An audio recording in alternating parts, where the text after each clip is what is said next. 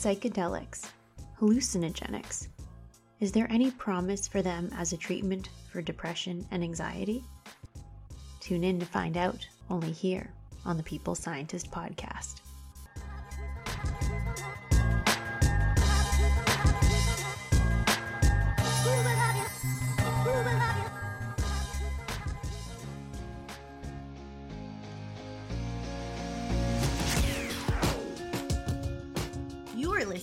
People Scientist, the podcast dedicated to helping us optimize our health with the latest scientific findings on neuroscience, physiology, and nutrition.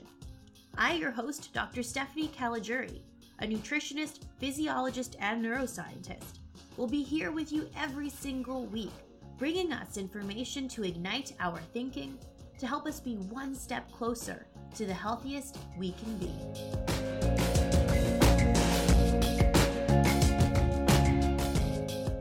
Hello, my People Scientist Army, and welcome back to the People Scientist Podcast for episode 102, where every week I arm us with some scientific information so that we can all be a little bit smarter and healthier with every episode. How are you today? Are you doing okay? I hope that you are doing well. And thank you for inviting me into your day today. And I hope that I can offer you something to think about with today's episode. So, what are we going to be talking about today? For quite some time, I've been wanting to cover the topic of psychedelics or hallucinogenics in the treatment of depression. Microdoses or very low doses of these illicit drugs have been studied as a potential treatment for people living with mood disorders like depression. Indeed, there are clinical trials looking into this. So, without further ado, let's start off, as we always do, with some core takeaways.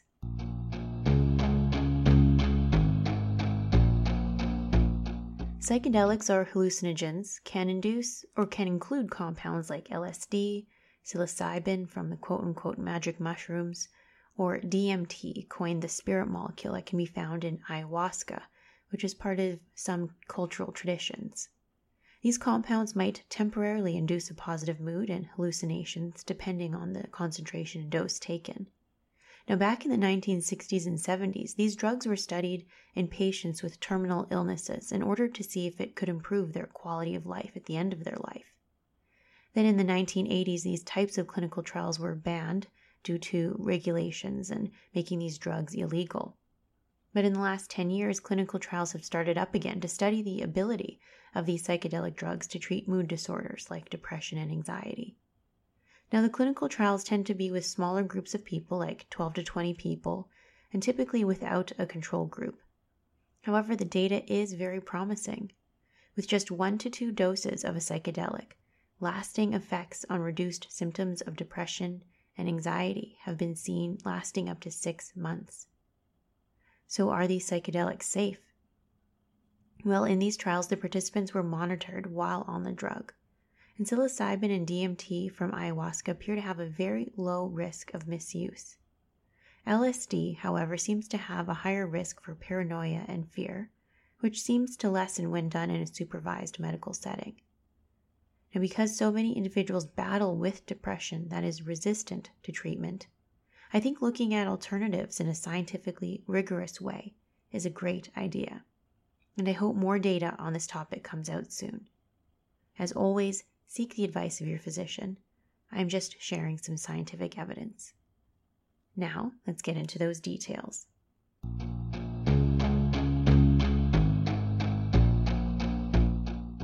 Depression and anxiety are debilitating conditions that impact a significant proportion of people around the world. It is thought that mood disorders might be a result of a disruption of some neurotransmitters and pathways in the brain, such as the serotonergic system. Much focus has been put on serotonin in the context of mood disorders like depression and anxiety.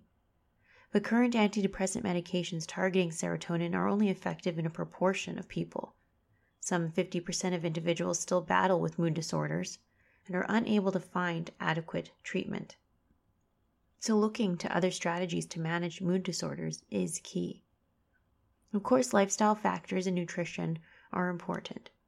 For example, it is key that I mention other neurotransmitters besides serotonin, like GABA and glutamate, are increasingly being recognized as playing a role in mental health and well being. Now, why this is important, recognizing that other neurotransmitters play a role, is because it gives us a new target to aim for in regard to promoting mental health. For example, we know that the ketogenic diet may increase GABA in the brain. This is why this diet was originally created over 100 years ago, in order to change the neurotransmitter profile of the brain to reduce seizures in children that had treatment resistant epilepsy. This same mechanism of increasing GABA in the brain by the ketogenic diet may hold benefit not just for epilepsy, but for depression and even potentially alcohol withdrawal for individuals living with alcohol use disorder. But that is a topic for another episode. This is an area that interests me greatly. But today we are talking mostly about serotonin and its role in mood disorders and mental health. The reason being is because drugs like LSD or psilocybin or DMT seem to target serotonin and is thought to be the mechanism by which they may induce these beneficial effects to mood and mental health. These drugs are classified as 5-HT2A receptor agonists. They were the first to be investigated as therapeutic potentials back in the 1960s. This topic makes me consider the question why did the government deem certain substances as illegal and others not? Like, why are alcohol and nicotine legal and psilocybin is not? Who made these decisions decades ago and based on what scientific evidence? This is something that scientists in the area question as well. Now, I'm not saying that all of these drugs should be legal, but I'm curious why some are and some are not. Because if the decision was based on keeping the population safe and healthy, well, we know alcohol and nicotine clearly have significant negative health effects. So this logic does not seem to coincide with why they would have deemed something like psilocybin illegal. But regardless of that philosophical debate, let's talk about the science. So let me introduce you to a few psychedelic compounds. Ayahuasca contains the DMT spirit molecule. It is a botanical hallucinogen traditionally used by particular cultural groups for ritual and medicinal purposes. It contains the psychedelic compound N-dimethyltryptamine, or DMT. Now, studies in healthy volunteers and animals have noted the potential of ayahuasca or DMT to reduce depression and anxiety. It can improve mood and reduce panic related signs. Additionally, longitudinal observational studies in ritual u- users of ayahuasca have suggested that ayahuasca is not detrimental to psychological well being and seems to, in fact, be associated with a reduced incidence of mood disorders. Like ayahuasca, psilocybin is a naturally occurring plant alkaloid found in some mushroom species. Now, in rodent experiments, administration of psilocybin has been linked to cognitive flexibility, cortical neuroplasticity, and a reduction in antidepressant or reduction in depressive responses. These effects have also been observed in healthy volunteers, with psilocybin causing sustained improvements in mental well being and optimism, as shown by Griffiths in 2008. This compound has a well established physiological and psychological safety profile and has a very low risk of misuse. So that's one reason why scientists wanted to start studying something like psilocybin again, because of its low side effect profile and its low risk of misuse. In contrast, another psychedelic, LSD, is a semi synthetic hallucinogen. Studies from the 60s and 70s in patients with life threatening cancer concluded that LSD could reduce feelings of fear, anxiety, and could increase their positive mood. Now, compared to psilocybin, LSD is thought to be more emotionally intense with a higher risk of paranoia. Although this can result in severe anxiety and panic attacks at high doses, administration of LSD in a medical setting with appropriate psychological support often safeguards against this. But it's important to keep in mind that LSD may carry more risk than the others. So, can these compounds be of any benefit in mood disorders, or can they promote mental health? Well, Reich in 2018 wrote a review in the journal Progress Neuropsychopharmacology and Biological Psychiatry about psychedelics in the treatment of anxiety and depression, particularly in a palliative care population, meaning in individuals who have a terminal illness that may not have much longer to live. In this particular patient population, feelings of dread, fear of death, not wanting to be a burden on others are very common feelings. So it was hypothesized that low doses of psychedelic compounds may enhance their quality of life. In this review by Reich in 2018, 11 clinical trials, including nearly 450 people, were identified in which the treatment of patients with terminal illness was conducted with serotonergic hallucinogens. Back in the 60s and 70s, doses of LSD in the range of 100 to 500 micrograms were provided to people with terminal cancer or other terminal diagnoses. The scientists noted a reduction in pain, which was even better than opioids like morphine, which is pretty profound. Although the scientists noted that it did take longer for LSD to reduce the pain versus the opioids. However, the lasting effects on reducing pain were much longer with LSD versus opioids. Often weeks of reduction of pain were occurring from a single dose. Scientists also noted an improvement in the patient's mood and their desire to be sociable. Now, how about in participants that don't have a terminal illness?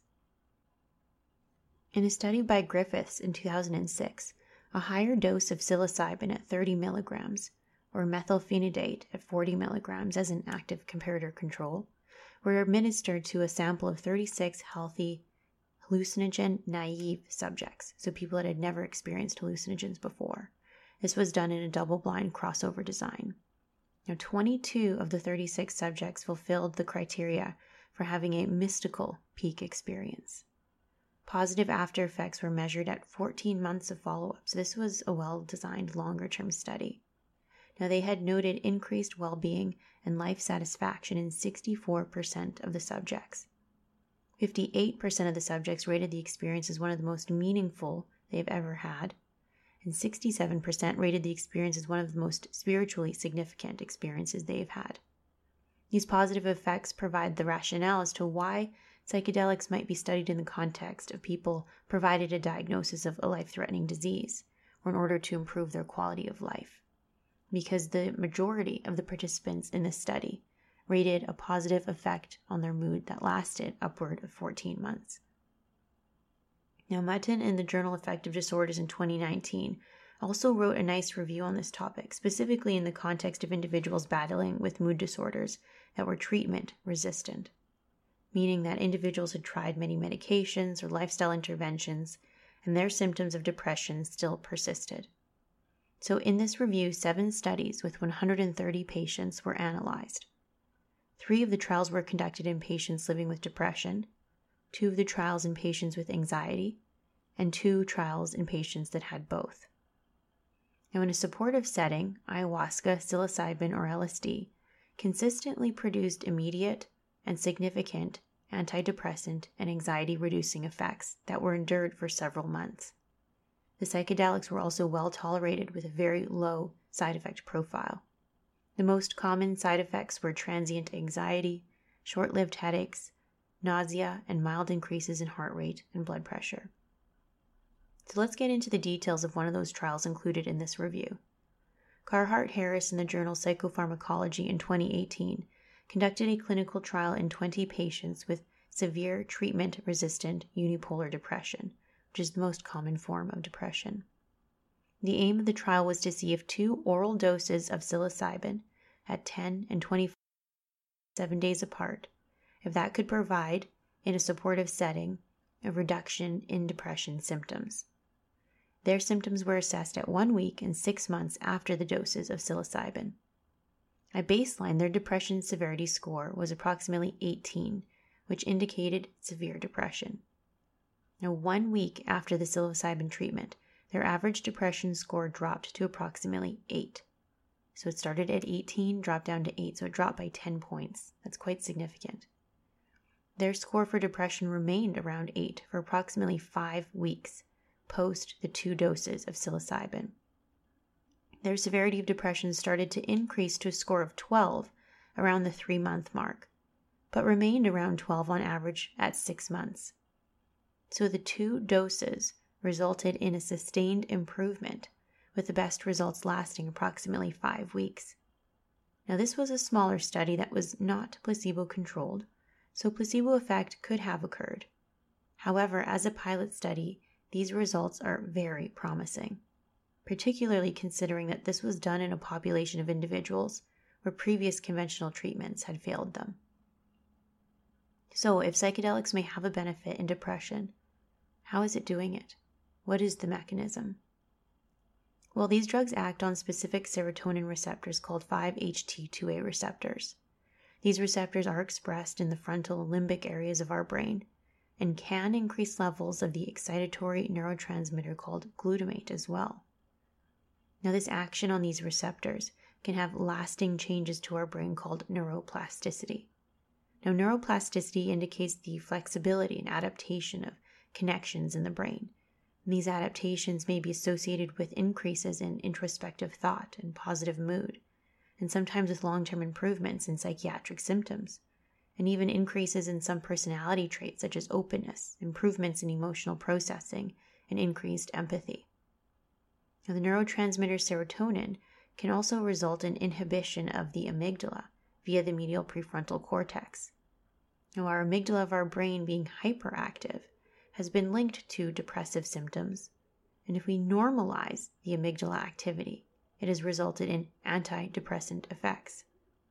Psychedelics as serotonergic agonists can enhance amygdalar inhibition or reduce amygdala activity, and this has correlated to an increase in positive mood.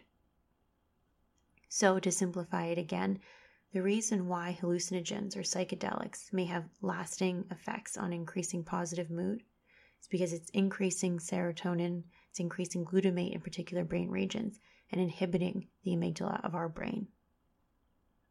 So that is a wrap, my people scientist army. Psychedelics like DMT and ayahuasca, psilocybin from quote unquote magic mushrooms, or the semi synthetic LSD have been studied in the context of mood and mental well being since the 1960s and 70s. There was a hiatus of clinical research in this area for a few decades, and now the ability to study psychedelics in clinical populations has once again begun. In patients with life threatening illnesses like terminal cancer, psychedelics may impart a positive mood, reduce their pain, and reduce fear and anxiety, essentially enhancing their quality of life at the end of their life. In individuals with treatment resistant depression and anxiety, one to two doses of a psychedelic like psilocybin has shown to have lasting effects on reducing their mood disorder symptoms. The benefits seem to endure up to five weeks, with some lasting benefits seen even at six months just from the one to two doses. Now, the safety profile of psilocybin seems to be better than that of LSD, as LSD may induce paranoia and fear. Part of the reason why scientists wanted to start studying psychedelics again is because of their low side effect profile and their low risk of misuse. Now, how might psychedelics be enhancing mental health or mood? It appears that they act on the serotonin receptors in particular parts of our brain in order to reduce amygdala activity, and this seems to correlate with positive mood. Now, the data is still fairly preliminary, with most studies not being properly controlled or blinded, and with smaller sample sizes. However, the data seems very interesting and promising. Currently, many individuals battle with mood disorders without having an effective treatment strategy. So, studying alternative approaches in a scientifically rigorous manner, I think, is always a great idea. And I hope more scientific evidence on this topic will be published soon. So, that is it for today, my People Scientist Army. If you don't already follow me on social media, make sure to do so because that is where I like to post some extra information and some of the studies I cite in each episode. If you by chance want to buy me a coffee to say thanks for the episode, the information on how to do that is in the description box to the show. I hope that you all have a wonderful week, and I look forward to meeting you all back here, the same time and same place next week on the People Scientist podcast. Bye for now. I am a scientist simply sharing scientific evidence. Some of the clinical interventions I discuss are not appropriate for everyone. Before making any changes to your diet or lifestyle, please do consult the advice of your physician or dietitian. My opinions expressed here do not necessarily reflect those of Mount Sinai Hospital and its affiliates.